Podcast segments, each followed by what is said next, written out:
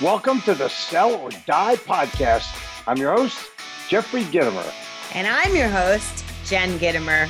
Well, in this podcast, we're going to help you attract more qualified, unbelievable, ready to buy clients. We're going to help you build loyal relationships. And the one thing you're hoping for, close more deals. Let's get into it. It's time to sell or die.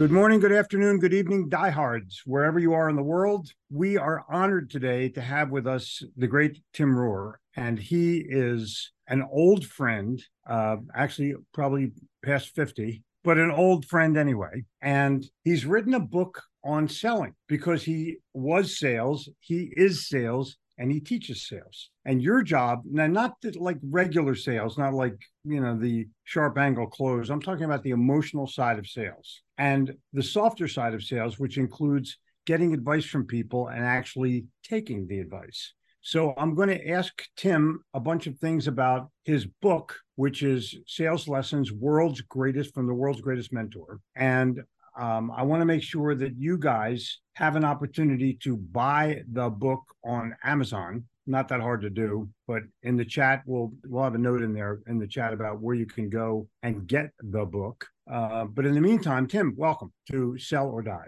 Thank you. It is great to be here, Jeffrey. I've been looking forward to this for two months now because we booked it out that far in advance, cool. and the day has finally come. I must say that, uh, and just for the audience, I knew Tim when he had black hair. It's true. Well, I knew Jeffrey when he had hair. That's true. That's also true. So tell me about how you decided on the title for your book. Oh, well, so originally, about a dozen years ago, I called my mentor, Dick Harlow, up and I said, Hey, Dick, I'm going to write a book and I'm going to call it Sales Lessons of Dick Harlow.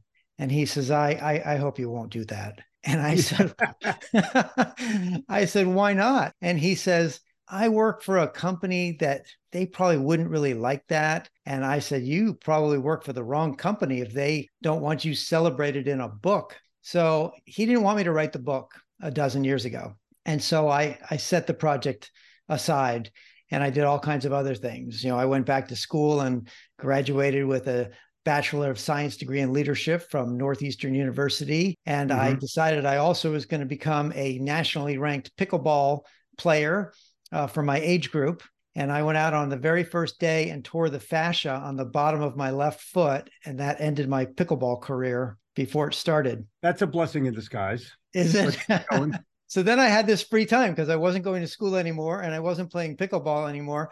And so I decided I was going to uh, I was going to write the book. And so I called Dick up and I said, I'm going to write the book, but I'm going to call it Sales Lessons of the World's Greatest Mentor because frankly, nobody knows who you are yet. And I don't think they would buy a book called The Sales Lessons of Dick Harlow. And he says, Great, go ahead and do it. I'm looking forward to reading it. Cool. That's cool. Yeah. So there's at some point, and this is a pretty interesting question because I coach a lot of people that write books.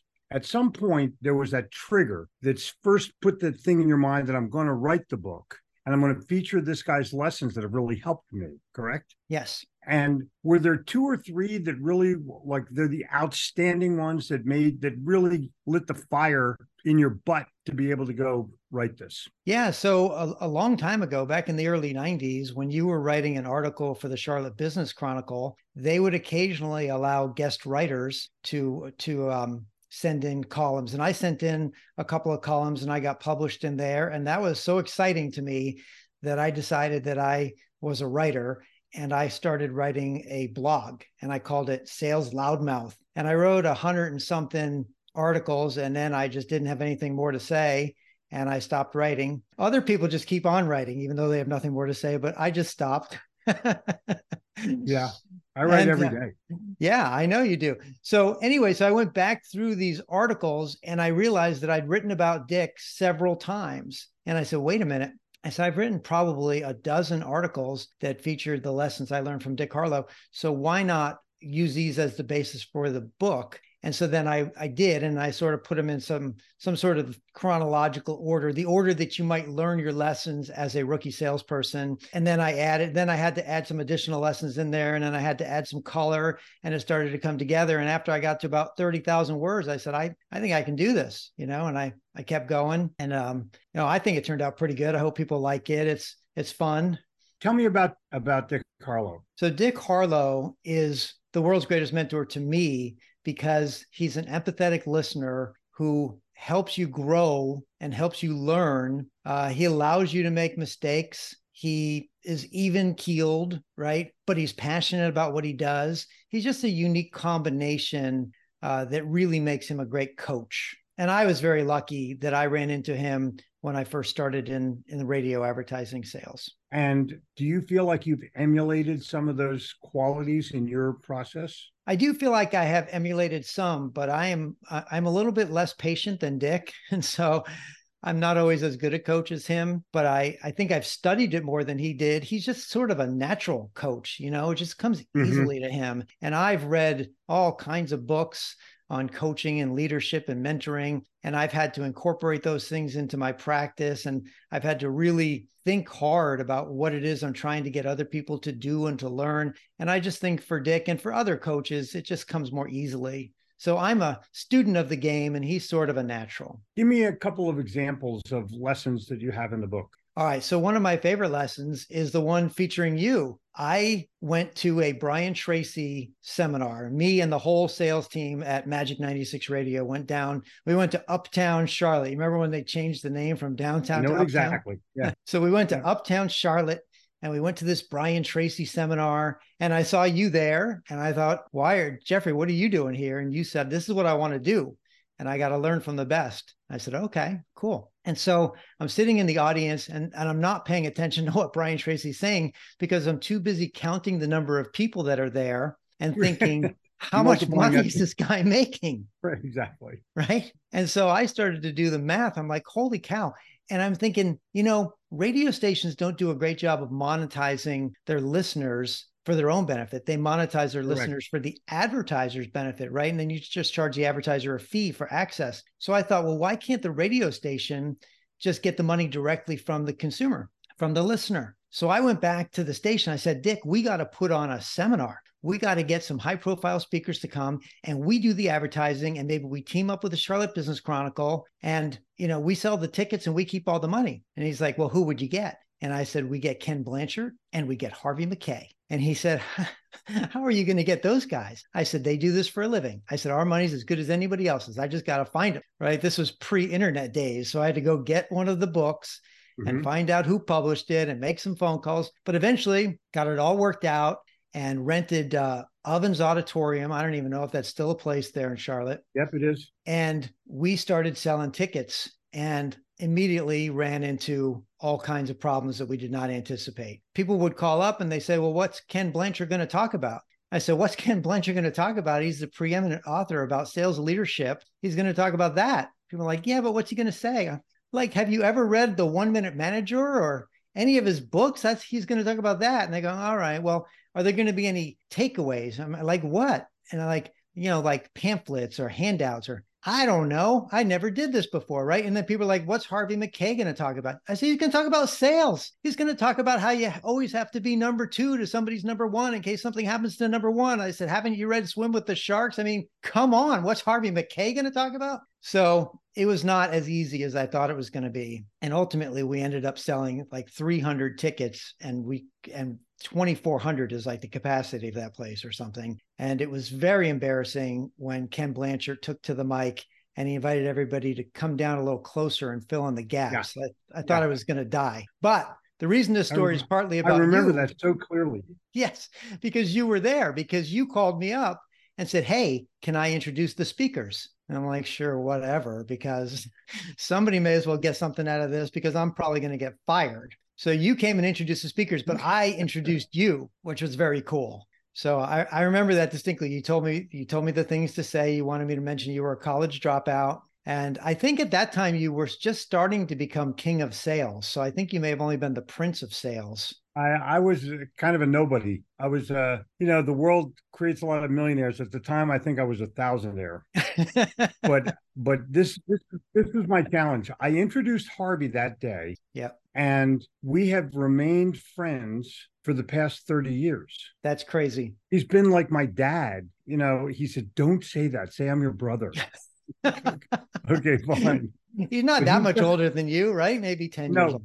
He's a uh, he's uh 13 years older than I am. Okay. Right. But he just had his 90th birthday. Wow. And Blanchard was there. He took 300 people to the Elton John concert. Oh, my Phoenix. goodness. 300 people. That's awesome. And uh, there was a, a, lot of celebrities there. But when I was in the audience, I realized that was Elton John's final tour. I saw Elton John on his first tour 50 oh years before. Wow. So it was like I my whole musical life came together in that audience.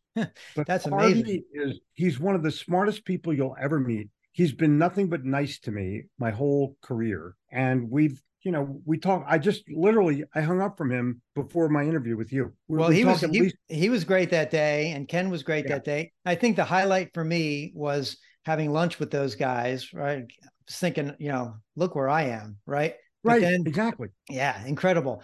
Uh, but then uh, a couple days later, I got called into Dick's office, and I honestly thought I was going to be fired. And Dick gave me this little speech about this promotion that had gone horribly wrong at his station in Greensboro, where they ended up giving away like three times as much money as they had budgeted in this contest they did at the mall. And he said, You know, in the end, we did go over budget on that. He said, But we got a lot of good publicity out of it. And we ended up with a lot more advertisers signing up than we otherwise would have. He said, So there was a silver lining. And I said, Why are you telling me all this, Dick? And he said, I'm telling you this because projects fail and people learn. And I said, Thank you. And he said, yeah. Get out of here. Yeah. So yeah. that's the that's title cool. of that lesson in the book. One of my favorites. Now, when something like that happens to you, it gives you incredible inspiration. You're grateful. Yes. You're you've been humbled as humble as low as you can go. But the inspiration that sits inside of you as a result of that never goes away.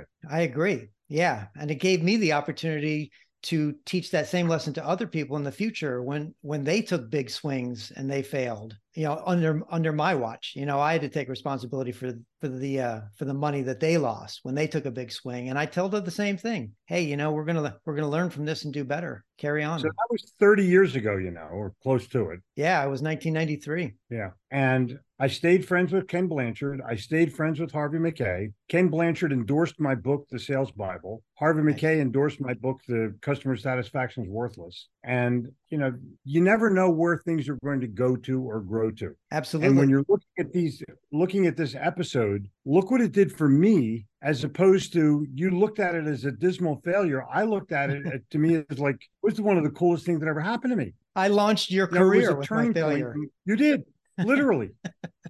you know, it's funny on that Brian Tracy seminar, if you remember, the first presenter was Zig Ziglar. Oh, I don't remember that, but that's and then Brian pretty Tracy awesome for an opener. Yeah, and Brian Tracy was second, and somebody walked out of the audience and recognized me and looked at me and said, "You were not as good as the first guy, but you're better than the second guy." That's high praise because Brian Tracy was pretty just, good. It stuck with me literally forever. Oh man. Well, Zig Ziglar was tough to beat, man. He had a certain charisma in front of a yeah. crowd that's just really tough to replicate. Hey, but something really cool happened to me. I sent my book to Ken Blanchard. You know, he lives here in San Diego. Yeah. I sent I sent my book to him and I and I put a sticky note in the chapter, you know, about him and you and Harvey. And he called me, just called me out of the blue said, "Is this the famous Tim Rohrer?" And I said, "Well, not yet." And oh, cool. Said, this is, he said, "This is Ken Blanchard," and I about fell out of my chair. That's yeah. yeah he's he's um, a very nice guy. Very he turned very religious, but he's a very nice guy. Yeah, and he's he's more than happy to help another writer. I define uh, a difference between a writer and an author. Authors don't always write their own books. That's what Writers I found do. out. You know, one of the one of the questions I get pretty frequently from from interviewers is did you write your book? And I'm like, excuse me, like who else would have written it? They said there's ghostwriters out there who could have written your book. I said, no, I I'm a writer. I I write my own stuff. Exactly. And you can also put I'm a writer, comma, and authentic. There you go. I think that's a real important part of writing because you're talking about lessons that you learned, not lessons that you heard about. Right. Yeah. I lived through these. All the stories are firsthand. Yep. I've got the scars to prove it. Exactly. And you're, well, when you start to lose your hair, you realize that there's a reason. yes, it's not just age. And no, oh no, no, there's anxiety that goes with that. So tell me about another lesson. All right. So I was off to a pretty fast start my first year. You know, I was calling on a lot of people that other salespeople had given up on. And so I was talking to people who had purchased Magic 96 radio before, but for whatever reason had fallen through. And So I was doing pretty well. But then I, when I worked my way through all those, I really entered into this sophomore slump and I was getting very frustrated. I, I wasn't selling stuff. I was not really always getting appointments and I didn't know what I was doing wrong. So I was looking for Dick and I was looking for some guidance and Dick wasn't around. I mean, he was there, but he wasn't returning my my voicemails. His door was always closed when I went by. I was getting pretty frustrated with Dick. And then one day, I'm walking in to Magic 96. We had these stairs that you had to climb to get into our radio station. And he's coming down the stairs with Tommy Glover, who's another salesperson on our team. And I said, Hey, Dick. And he says, uh, Hey, Timmy. And by the way, Dick was only the second adult male I ever let call me Timmy. Uh, the first being my first was my father. And I really couldn't do anything about that. I got it. For whatever reason, it was okay when Dick did it. Yeah. So he says, uh, Hey, Timmy, I know you've been trying to get a hold of me, uh, but I've been really busy. And I said, Yeah, well, Dick, you know, things aren't going that great. And he said, Well, I, I know, but, you know, I've got a lot of responsibilities. You know, I've got the whole sales team, I've got the promotions team, I've got the programming team, I got to run the whole radio station. I, I can't always just be there for you. And I said, Well, that's not so great, Dick, because, you know, things are not going well. Well, Dick was not, he was not too impressed with my insolence, right? But I kind of doubled down on it, saying, You're just not there for me, Dick. Oof, he did not like that, right? He got this scowl on his face. But then he then he recovered. He says, uh, Tommy, why don't you go get the car? So Tommy leaves. He says, Timmy, did you watch the Olympics this summer? This was 1992, Summer Olympics. And I said, uh, Yeah, sure. Yeah, sure. I watched the Olympics. He said, Did you watch the kayaking event?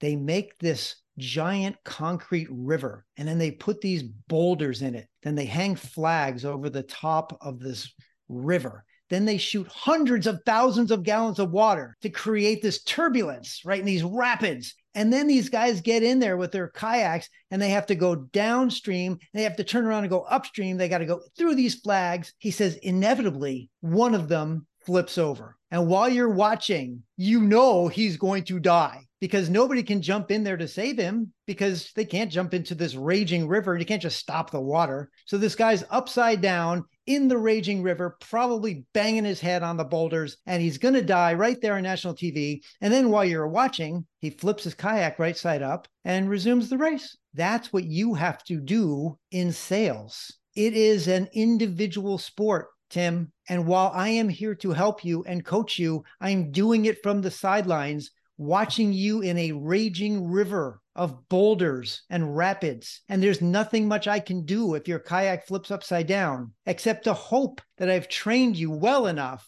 that you can right your own kayak. And just Yeah. then, Tommy pulls up in his Mustang and Dick jumps in and drives away. Totally cool. I guarantee you that you can never look at a kayak the same way again. that was a really hard lesson to learn, Jeffrey. I'll tell you that. But I started, you know, after a couple of hours of being depressed about it, Yeah. I started thinking, well, what can I do, you know, to right my own kayak? And the 1st thing Mhm. I thought of was I probably should have been paying more attention at that Brian Tracy seminar. Instead of counting the money, I should have been listening to what he was saying. So I went to the library and I got his book, The Psychology of Selling, and I dedicated myself to reading another book, you know, once a month uh, from then on to try to figure out this sales game. yeah. It's amazing how many people complain that they're not making any sales, but don't do anything about it. Yeah. And that's the Yeah. thing about sales is it's, on you, you know, and if that's not the kind of business you want to be in, then you need to get out of sales. I did a seminar in Trinidad, and one of the guys from the audience, I said, What's the secret of selling?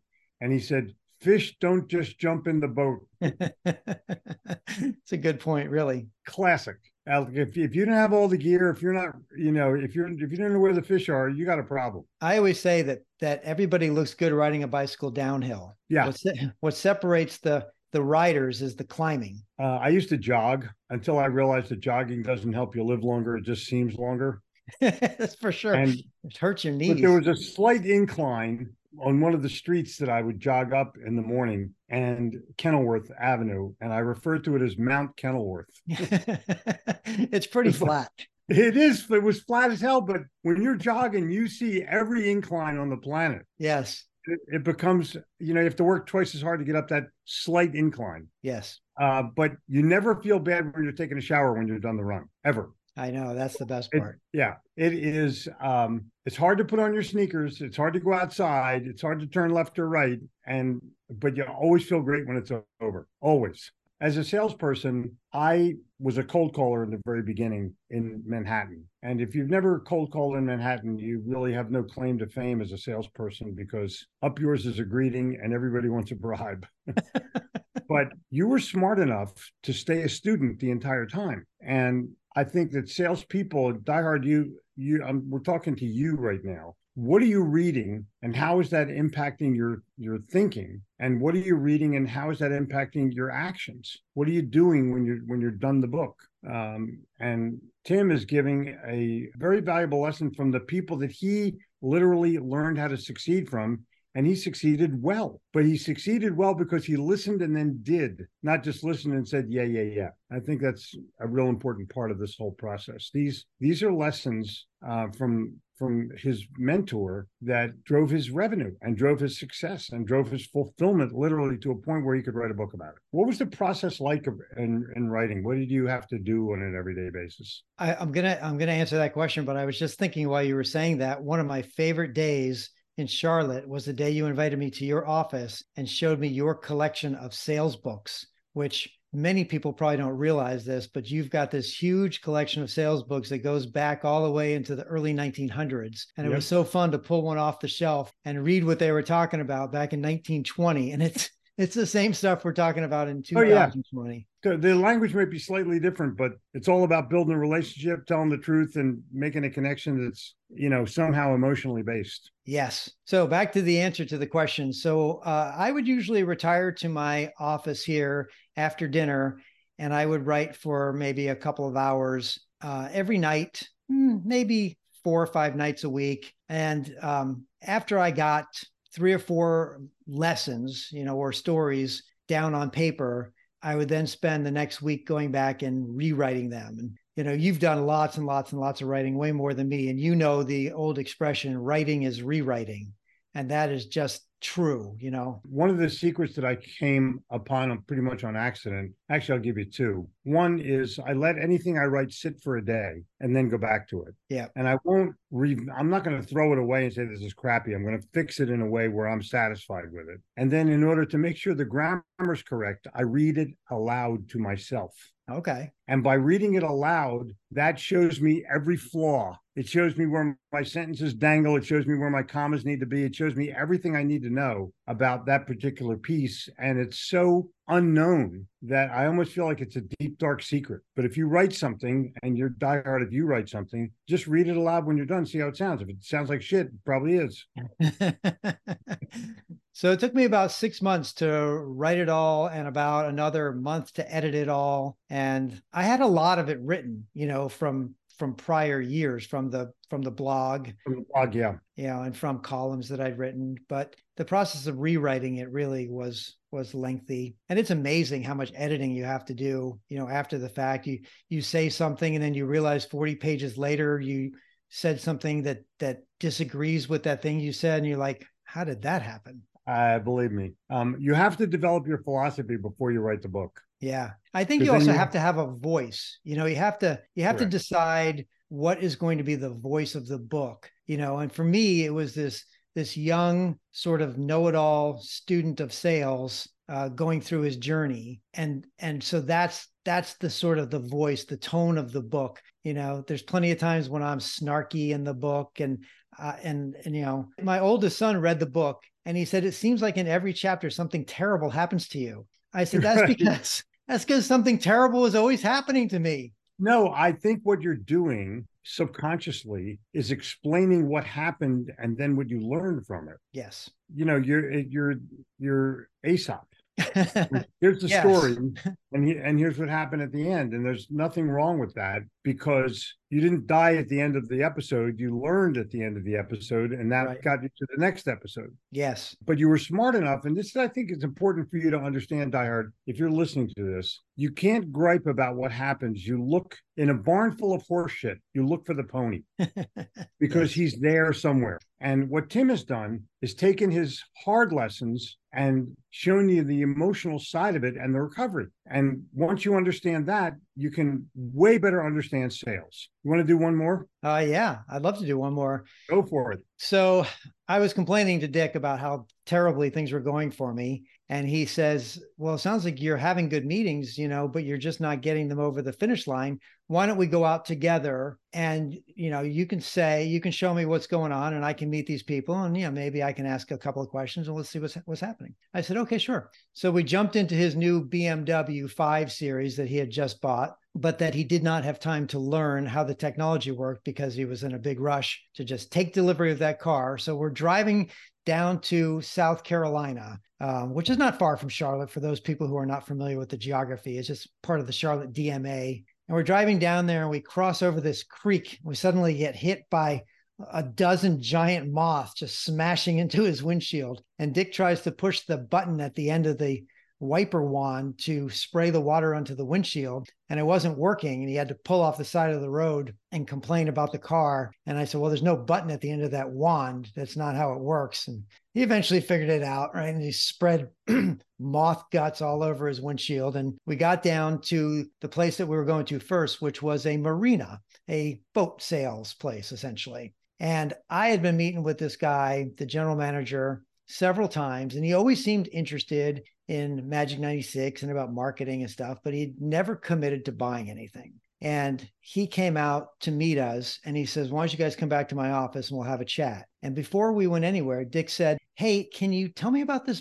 boat? What, what is this, a Bayliner? And I rolled my eyes like this. Like, Dick, if you had questions about boats, I could have told you all about the boats, the Bayliners and the Mastercrafts and the Sea Rays that this guy sells. I, I've read everything there is to know about these boats. I could have given you chapter and verse. I can't believe you're wasting this guy's time with questions about a Bayliner. I didn't say any of that. That's what I was thinking. But this guy lit up, you know, like a TV screen coming to life when Dick asked about the Bayliner. And this guy's like, oh, this is a Bayliner. This is the best family boat we sell. You know, for people who can afford a twenty to thirty thousand dollar boat and want to take their kids out on the lake. I mean, this is the boat. Take a look at this. And the guy starts showing us the boat.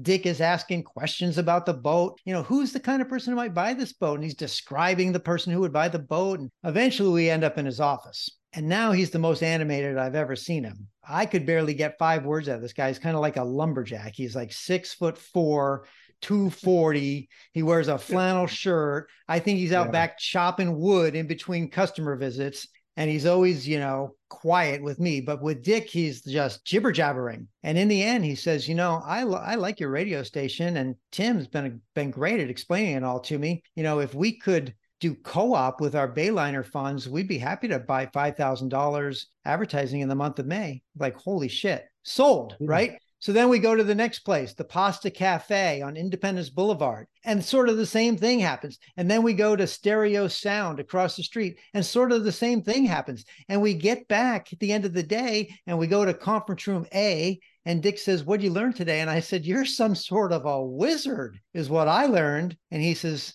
No magic, no magic at all. He says, people want to talk about their business. You just have to let them. He says, You've been talking about our business. They know everything about our radio station. He said, They want to talk about their business. And after they talk about their business, they're going to be like, We should do business together. He said, That's all. He said, I just crossed the T's and dotted some I's for you. You did all the heavy lifting. And I said, Okay, great starting tomorrow i'm going to go out there i'm going to i'm going to make it happen. I'm going to start having these conversations with people. He says take it easy. Take it easy. He said you have to let things come to you. He said you can't force it which was hard for me because when somebody told me that there was a way to do something, I wanted to do it that way. Yeah. Well, you're a driver. So yeah, I agree with that. Yeah. So that was really a great lesson, which was you know, the lesson was, hey, you know, you got to let it happen. You got to let the game come to you. You got to let people open up to you. You got to give them a chance to talk about their business. Think about the times that it happened when you did it the right way,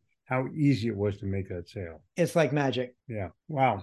Well, Tim Rohrer, um, if you look in the upper right hand side of the screen, if you're watching, his book is Sales Lessons of the World's Greatest Mentor. Is it of or from? It's of, and there's a poster of it right there. A lot of times people ask me if that's the actual size of the book. No, it is oh. not. The the actual size of the book is normal sized, normal sized book. Perfect. So yeah, you can get that on Amazon, you know, or if you want to buy more than five, you can contact me. Go to timjmrohrer.com and just send me an email or something. I'm going to tell you that every salesperson who's listening, and we have a lot of them, can take great lessons from our talk today. And I really, I, I appreciate our reunion, but I appreciate your lessons. You have thank you uh, done a great job in capturing the wisdom that you yourself put into action and made a success out of it. So, Die Hard, if you're out there and you're impatient, I'm telling you right now, grow some patience because if you don't, you're going to grow bankrupt. and and that's the best we can do today. I'm challenging you get out there and sell something, even if your ass falls off. Thanks for listening to the show. Don't forget to like, share, yeah, share with both your friends, and subscribe to the podcast. And remember, we have a free 22 day sales challenge. Just go to Gitomer.com slash sales challenge to start you on your way.